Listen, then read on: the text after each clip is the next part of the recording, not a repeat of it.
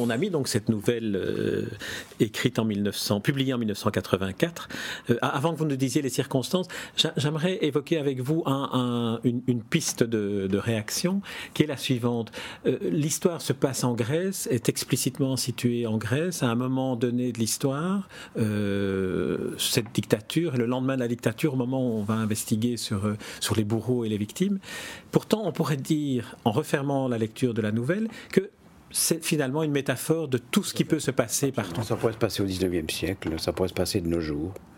Hein, euh, on, a chaque jour, euh, ces jours derniers, des, révélations sur les tortures subies euh, par les Irakiens pendant la guerre, qui les mettent aux prises avec l'armée américaine. On, découvre chaque jour des horreurs. Bon, bah, la torture, elle s'accomplit dans le monde depuis toujours et ça n'a jamais cessé. Et tout à coup, on, focalise, on a attiré l'attention sur un phénomène de torture. à un moment donné, c'était le grand sujet de la guerre d'Algérie. Euh, tout à coup, la France, pays des droits de l'homme, comme vous savez, et qui s'en vante tout le temps, même aujourd'hui, au, prix de braver le ridicule. Euh, hein, comme si vraiment la France qui évince les Roms, etc., pouvait encore se targuer d'être euh, l'incarnation même du respect des libertés fondamentales et en particulier celle d'aller et de venir, eh bien bon, euh, la guerre d'Algérie, c'est la guerre de la torture. C'est essentiellement la guerre de la torture. Et voilà, on a vu qu'il n'y avait pas que les nazis qui torturaient, euh, il n'y avait pas que les, Cambodgiens qui avaient torturé, euh, il n'y avait pas que les Hutus qui avaient torturé. bah oui, toutes les démocraties ont torturé. Les États-Unis d'Amérique, l'Angleterre, l'Espagne, l'Allemagne bien sûr, mais la France. La torture est un comportement euh, qui, a, toujours été. Et, donc, quand on évoque la torture, on, est censé ne pas euh, attirer l'attention sur un seul fait divers, c'est qu'on renvoie par ricochet à quantité d'autres situations passées, présentes ou à venir. L'autre élément ou les autres éléments qui gravitent autour de l'élément central de la torture et du personnage complexe, on l'a dit, dont on, qu'on vient d'évoquer, c'est aussi le, tous les, tous les, épisodes adjacents qui sont comme la, le négationnisme, la mémoire, la nécessité de, revisiter l'histoire. Tout ça sont des éléments qui finalement, d'une nouvelle qui fait une 25-30 pages, mmh. apparaissent autant et aussi fort que dans une encyclopédie de droit. Oui, peut-être plus.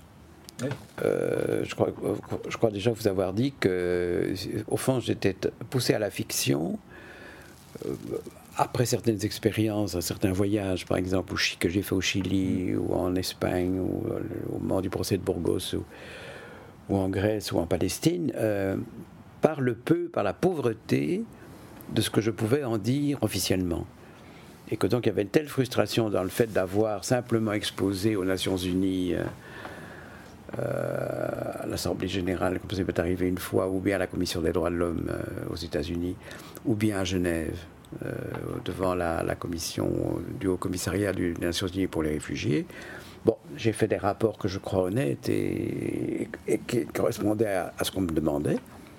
Mais j'avais sous les yeux quantité de phrases que j'ai dû ravaler parce qu'elles seraient apparues comme, à la limite romanesque, comme, trop émouvantes. Mmh comme trop subjective. Et, donc tout ça, j'ai dû le remettre en poche, et puis c'est ressorti euh, avec une nouvelle jeunesse dans, une fiction. Et paradoxalement, c'est ce qu'il y avait de plus vrai de ce que j'avais vécu. Donc c'est le comble de la vérité qui est apparu dans la fiction et non pas dans le rapport technique.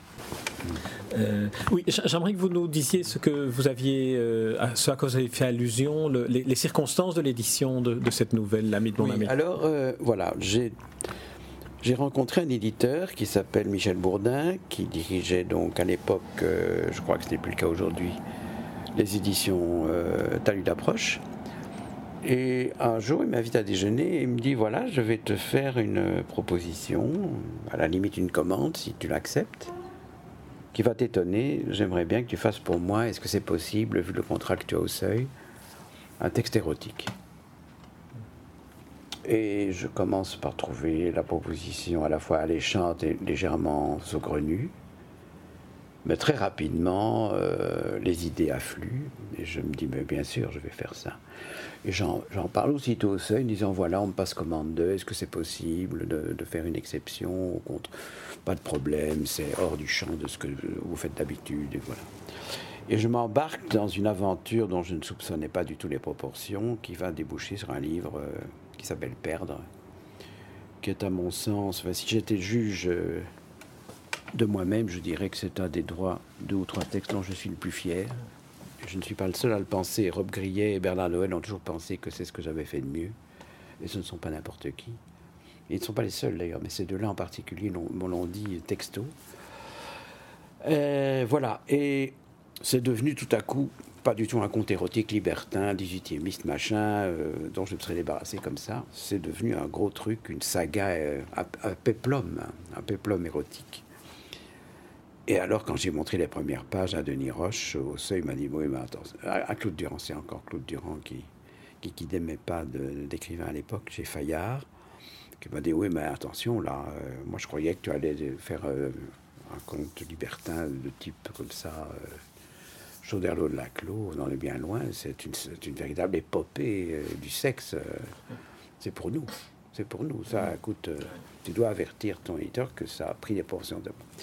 Et alors, comme je ne, je, ne voulais pas tricher avec Bourdin et que je le respectais, j'ai dit écoute, je ne vais pas pouvoir effectivement répondre à ta demande, mais je vais te faire un livre qui va prendre la place de l'autre.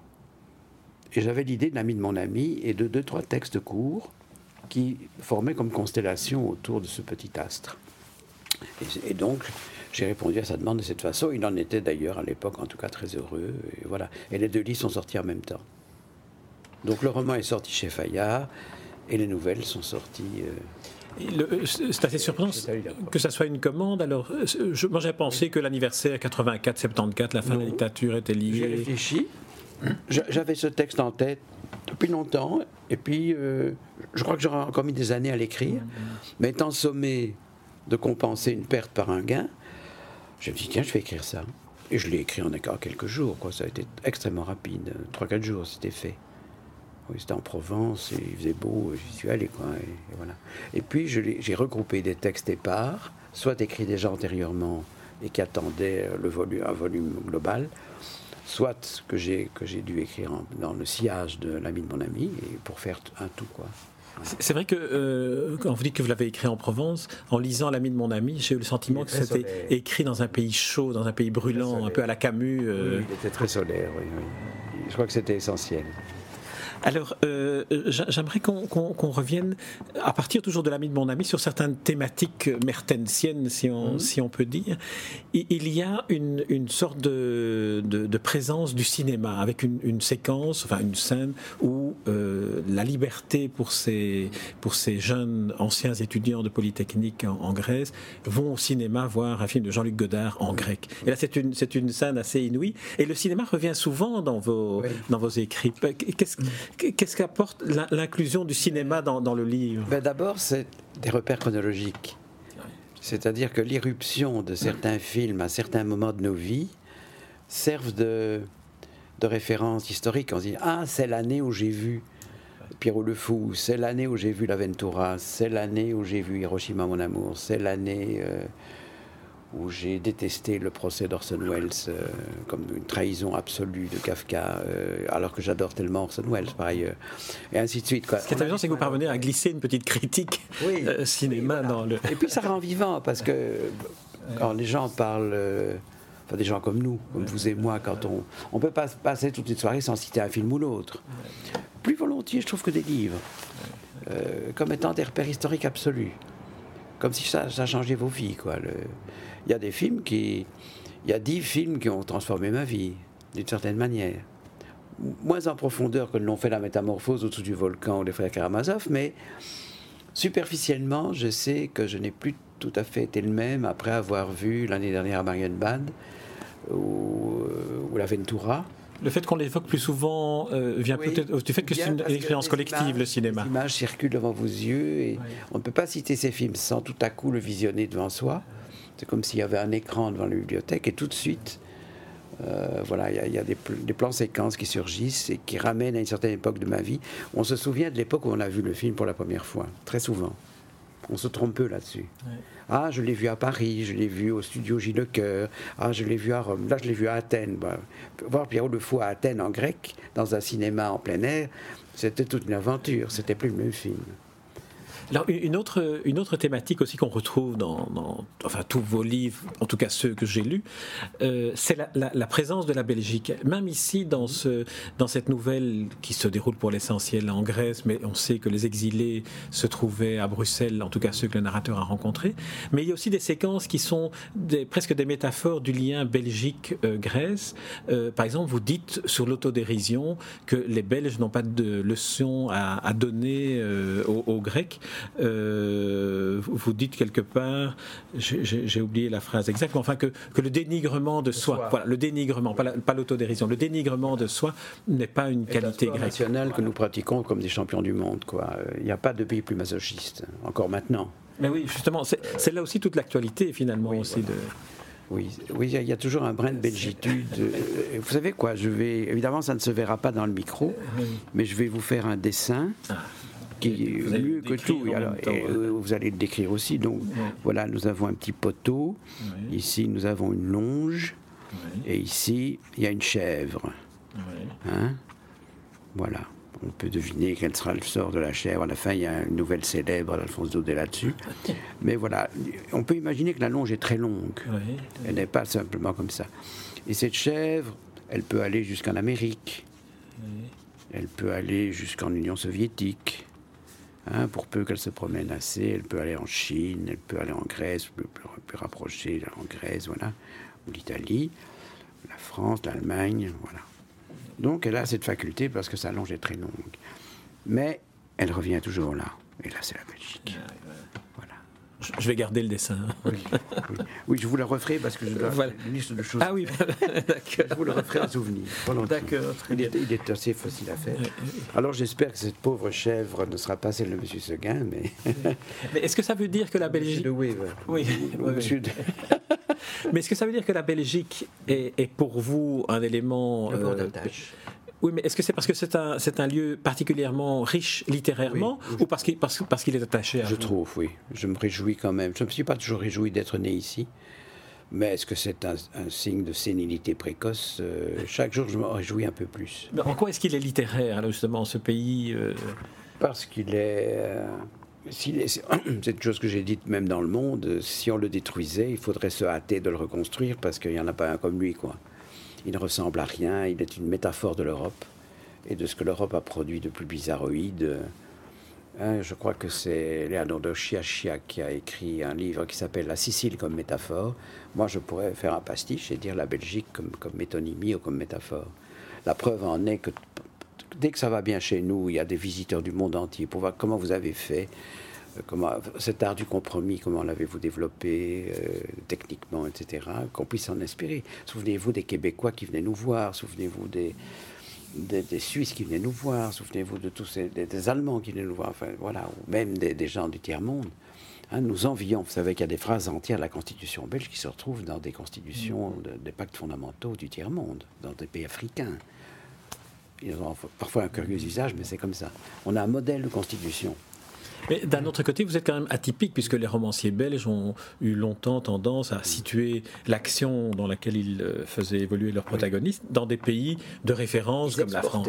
Ils exportaient, oui. C'est par manque d'imagination, à mon avis. Il faut de l'imagination pour aimer la Belgique. Mais je crois que dans la mesure où j'en ai, et où je la mets au pouvoir, comme on disait en 68, c'est en Belgique que c'est le plus facile. Parce qu'il euh, il faut bien pour rêver sur ce pays, il faut y mettre du sien. Un, autre élément que, que, que, j'ai noté en, lisant cette nouvelle, en me disant, tiens, quels sont les éléments qui, qui, se rejoignent dans différents romans, ou dans ce cas-ci, dans différentes bibliothèques idéales de Pierre Merten, c'est l'alcool.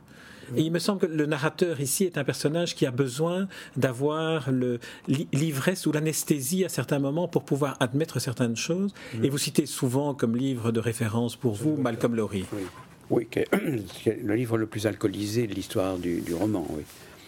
Mais parce que parce que c'est l'histoire d'une ébriété qui ne doit rien à l'alcool. Au-dessous du volcan est en fait un livre gorgé de métaphysique Et si le personnage du consul est tout le temps en état d'ébriété, bon, sûrement que l'alcool y apporte du sien. Le mescal et la tequila, ils sont pour quelque chose. Mais la véritable ivresse du consul Geoffrey Firmin n'est pas due à l'alcool.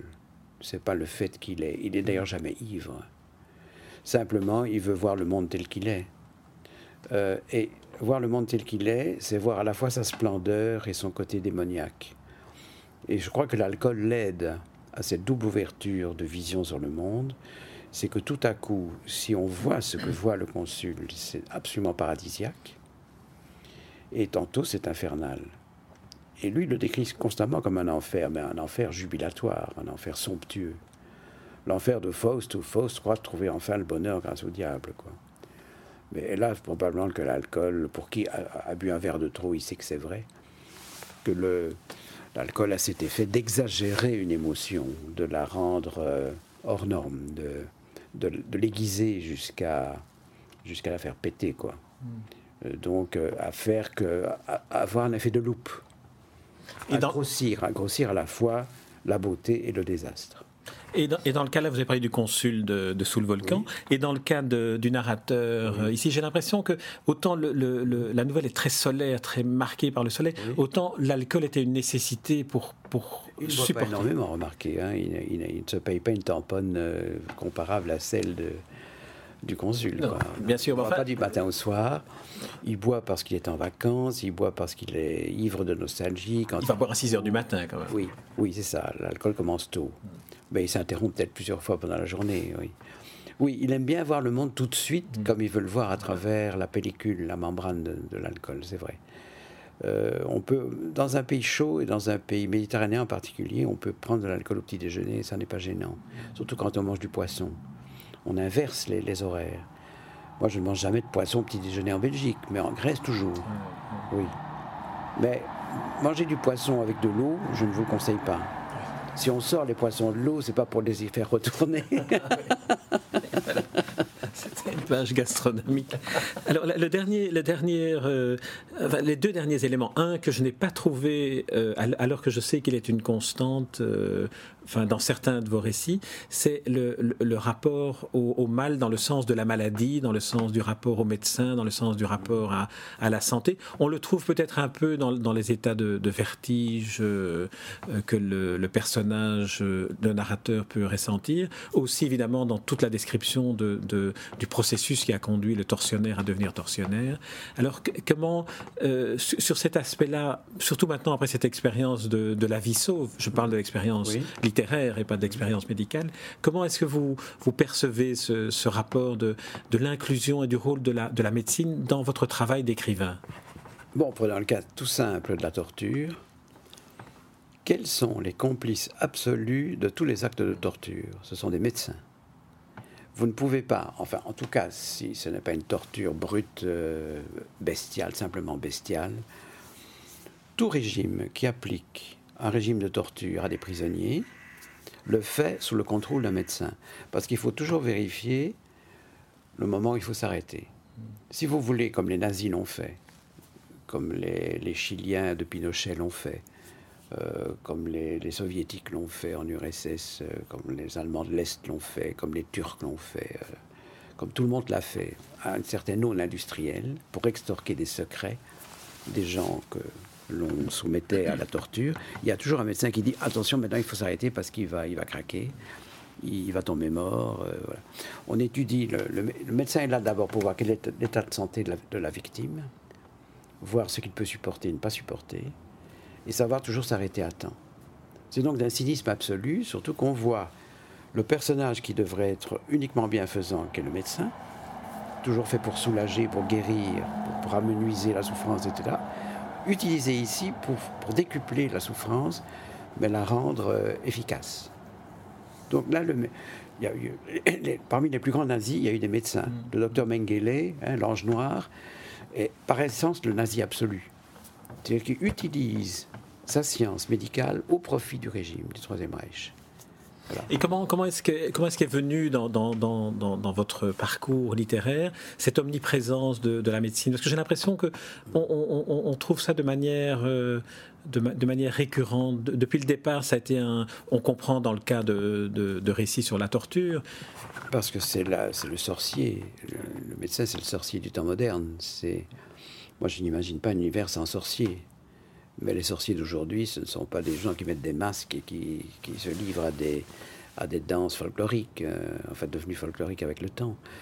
Le sorcier d'aujourd'hui, c'est le médecin que vous allez voir pour vous remettre, euh, pour lui remettre euh, son, votre corps, l'abandonner à ses mains, lui faire confiance. Donc, d'une certaine manière, s'en remettre à son pouvoir et se mettre à sa dépendance. Euh, il n'y a pas de personnage dont on dépend autant à certaines heures de sa vie que celui-là qui est devant, devant vous. Qu'il vous soit sympathique ou antipathique n'y change rien. Tout à coup, pendant un certain nombre de minutes, ou ça m'est encore arrivé hier, pendant une heure et demie, j'ai appartenu à un autre homme. J'étais sa chose. Il, a, me cartographiait sur un écran, il me disait où en était mon foie, où en étaient mes, mes tripes, et il analysait tout ça froidement devant moi. Donc je m'en remettais à sa, sagacité, à sa perspicacité. Il aurait pu me dire les pires horreurs, j'aurais été tenu de les croire. Il y a eu un moment de flottement où d'ailleurs il a, il a failli m'annoncer une mauvaise nouvelle et puis ça s'est tout à coup réparé parce qu'une contre-expertise nous a rassurés tous les deux. Mais vous voyez par quelle transe on peut passer. J'ai connu dix minutes quand même très dures hier, à peu près vers cette heure-ci. Eh bien, parce que j'étais devant un sorcier. Ce qui est étonnant, c'est que euh, cette scène que vous racontez, vous l'aviez déjà racontée dans Terre d'asile, si je me souviens bien, ou euh, cette vision de ce qu'est un corps vu de l'intérieur par une échographie. Oui, c'est fascinant. C'est une géographie intime qu'on ne sait pas. On ne sait pas qu'on a ça. Une fois qu'on on a envie de dire, mais c'est pas moi ça. Ça ne me ressemble pas. Enfin, je ne me reconnais pas. Mais aussi, c'est vous. Et voilà, et voilà la sarabande de vos globules blancs, et voilà un, globule bosselé, donc il est en mauvais état, etc. Qu'est-ce qui lui est arrivé? On va vous l'expliquer. Et alors l'interaction des rouges et des blancs et tout ça, enfin, on est en, pleine, en plein champ de bataille là. Votre prochain roman d'ailleurs évoque, tourne autour de, de, cet aspect-là. Oui, tout à fait. Vous nous en dites un peu ben, C'est la médecine dans tous ses états, c'est-à-dire qu'il y a un personnage de médecin important, et qui est la dépositaire du meilleur et du pire. Toute l'ambiguïté de la médecine et donc de l'être humain en général est là. Oui, c'est vraiment l'ambiguïté poussée à son comble. Je ne peux pas en dire plus, mais, ah. c'est en fait ça. C'est vrai que c'est très romanesque, c'est le, ah le, le, valet noir et son, et son, son équivalent blanc, enfin c'est l'ombre et la lumière. Oui, tout à fait. Et les deux intriqués l'un dans l'autre sans que ça devienne gris. Oui. C'est le contraste aussi qui, est la ligne que l'écrivain parcourt. Voilà, exactement. Je vois que vous n'en direz pas plus, parce que je tends mon micro. je ne vois pas très bien ce que je pourrais livrer comme, euh, comme scoop. Hein. Oui, non, euh. Alors j'aimerais, euh, si vous voulez bien, alors on va terminer cet entretien avec le, dernier élément que, que, à partir de l'ami de mon ami, que, je sens, qu'il me semble que je peux retrouver dans d'autres, dans d'autres récits, c'est la présence de la musique. Ici c'est Schubert. Alors quelle est la, la, place de la musique dans, dans, dans l'acte d'écrire et dans ce que vous écrivez? J'aurais voulu être musicien et je suis devenu écrivain. J'aurais voulu être médecin et je suis devenu juriste. Est-ce que ça veut dire que j'ai raté ma vie? Je ne crois pas. Euh, je crois que j'ai fait ce que je pouvais faire. Je crois que je n'aurais pas été un, excellent musicien et je crois que j'aurais fait probablement un exécrable médecin. Mais malgré moi, j'ai trouvé l'équivalent le plus proche. Rien ne ressemble plus à la musique qu'une certaine forme de texte littéraire. Rien ne rappelle l'exercice du bien et du mal tel que l'applique la médecine. Rien ne ressemble tant que le même travail accompli par le juriste. C'est très proche finalement. Et le même équilibre bien et mal s'y retrouve dans les deux fonctions. Donc euh, j'ai été des musiciens et un musicien et un médecin par substitution. Voilà. Mais euh, le juriste peut guérir certaines maladies. Euh, et, Dieu merci, l'écrivain peut faire un peu de musique. Quand je lis un texte qui n'est pas musical, il me tombe des mains. On peut lire chaque jour des livres qui racontent des témoignages énormes sur l'espèce humaine et sur des expériences limites. Je ne vais pas citer de nom, mais il en paraît tous les mois. hein, mon Vietnam à moi, ma traversée du désert, mon combat contre la dictature, etc. Et c'est écrit en patagon et ça n'a aucun intérêt. Même si l'expérience est fabuleuse, si ça n'est pas mis en musique, c'est comme si ça n'existait pas ça n'intéressera que comme un article de journal. Et encore, il faut beaucoup mieux lire un excellent article de journal qu'un mauvais roman. Pierre Mertens, je vous remercie pour cette interview. Et comme quoi, on a pu parler d'énormément de, thématiques euh, liées à votre, à votre, à votre travail d'écrivain à partir d'une simple nouvelle. C'est aussi la vertu de la nouvelle aussi, c'est parfois d'être une sorte de, quintessence aussi du travail d'un écrivain. D'avoir ce côté ramassé, c'est l'œuf dont sort une kyrielle de poussins. Merci Pierre Mertens. Et en plus, on pourra relire beaucoup de livres que vous avez cités pendant cette interview, que je me réjouis personnellement de lire ou de relire. Rencontres d'Edmond Morel.